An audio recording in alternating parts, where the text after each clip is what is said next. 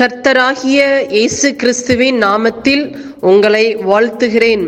Panchkula Bethel IPA சபையின் மூலமாக நடைபெறும் இது தினசரி வேத தியானம். இந்த தியானத்தை கேட்கிற உங்கள் மேல் கர்த்தர் தமது முகத்தை பிரசன்னமாக்கி சமாதானம் கட்டளையிட கடவர். காட் பிளஸ் யூ கர்த்தருக்கு ஸ்தோத்திரம். இன்றைய வேத வாசிப்பு யோவான் இருபத்தொன்னு. இந்த அதிகாரத்தில் உயிர் தெரிந்த இயேசுவே தேவனாய் இருக்கிறார் என்பதை பார்க்கிறோம்.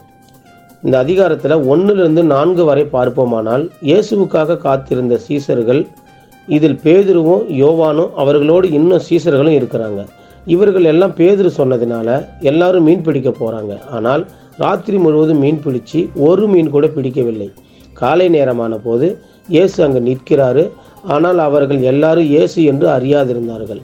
வசனம் அஞ்சு இயேசு அவர்களை நோக்கி பிள்ளைகளே புசிக்கிறதற்கு ஏதாகிலும் உங்களிடத்தில் உண்டா? என்றார். அதற்கு அவர்கள் ஒன்றுமில்லை என்றார்கள். இயேசு ஒரு நாள் நம்மளை பார்த்து கூட இந்த வார்த்தையை கேட்பார். அதாவது இந்த பூமியில் நீங்கள் யாரையாவது பிடித்திருக்கீங்களா? என்று. அப்படின்னா நீங்கள் யாருக்காவது சுவிசேஷம் சொல்லி எந்த மனிதனையாவது பிடிச்சிருக்கிறாயா? என்று கேட்பார். இல்லை நாங்கள் யாரையும் பிடிக்கலன் என்று சொல்ல போகிறோமா அப்படி நம்ம சொல்லாமல் இருக்க வசனம் ஆறு அப்பொழுது அவர் நீங்கள் படவுக்கு வலதுபுறமாக வலையை போடுங்கள். அப்பொழுது உங்களுக்கு அகப்படும் என்றார். அப்படியே அவர்கள் போட்டு திரளான மீன்கள் அகப்பட்டதினால் அதை இழுக்க மாட்டாதிருந்தார்கள்.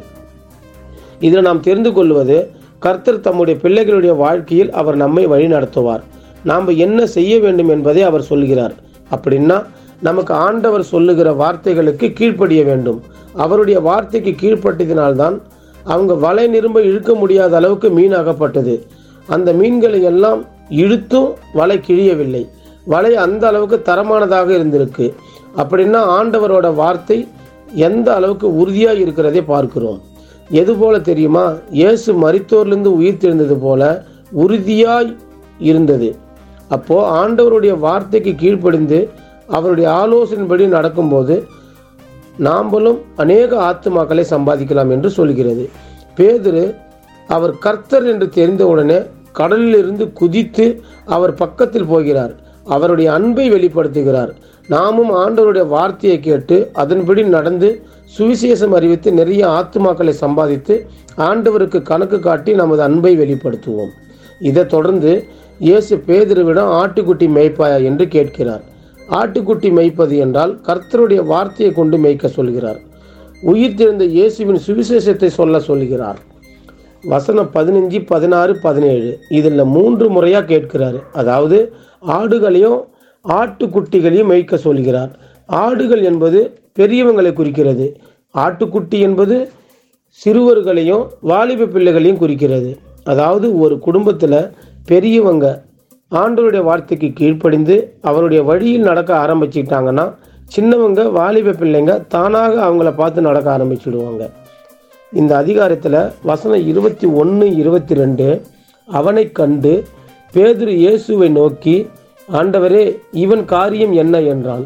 அதற்கு இயேசு நான் வருவல வருமளவும் இவன் இருக்க எனக்கு சித்தமானால் உனக்கென்ன?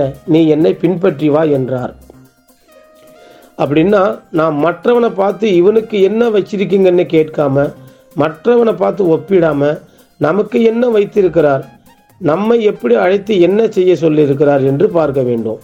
நீ என்னை பின்பற்றி வா என்கிறார். ஆண்டவரோட வார்த்தையை அநேகருக்கு சொல்ல நம்மை அழைத்திருக்கிறார். நாம் அவருக்கு கீழ்ப்படிந்து அவருடைய ஆலோசனையின்படி நடந்து சுவிசேஷம் அறிவிக்க நம்மை அர்ப்பணிப்போம்.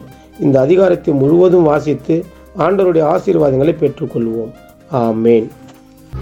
நாம் செபிப்போம் பரலோகத்தின் தகப்பனே இந்த ஆசீர்வதிக்கப்பட்ட காலை வேலைக்காக உமக்கு நன்றி சொல்லுகிறோம். இந்த வேத வசனத்தின் மூலமா எங்களோடு கூட பேசினதற்காக நன்றி. இந்த வேத வசனம் எங்கள் வாழ்வில் கிரியை செய்வதாக உங்களுடைய நாம மகிமைப்படுவதாக இயேசு கிறிஸ்துவின் நாமத்தில் செபிக்கிறோம் எங்கள் ஜீவனுள்ள நல்ல பிதாவே.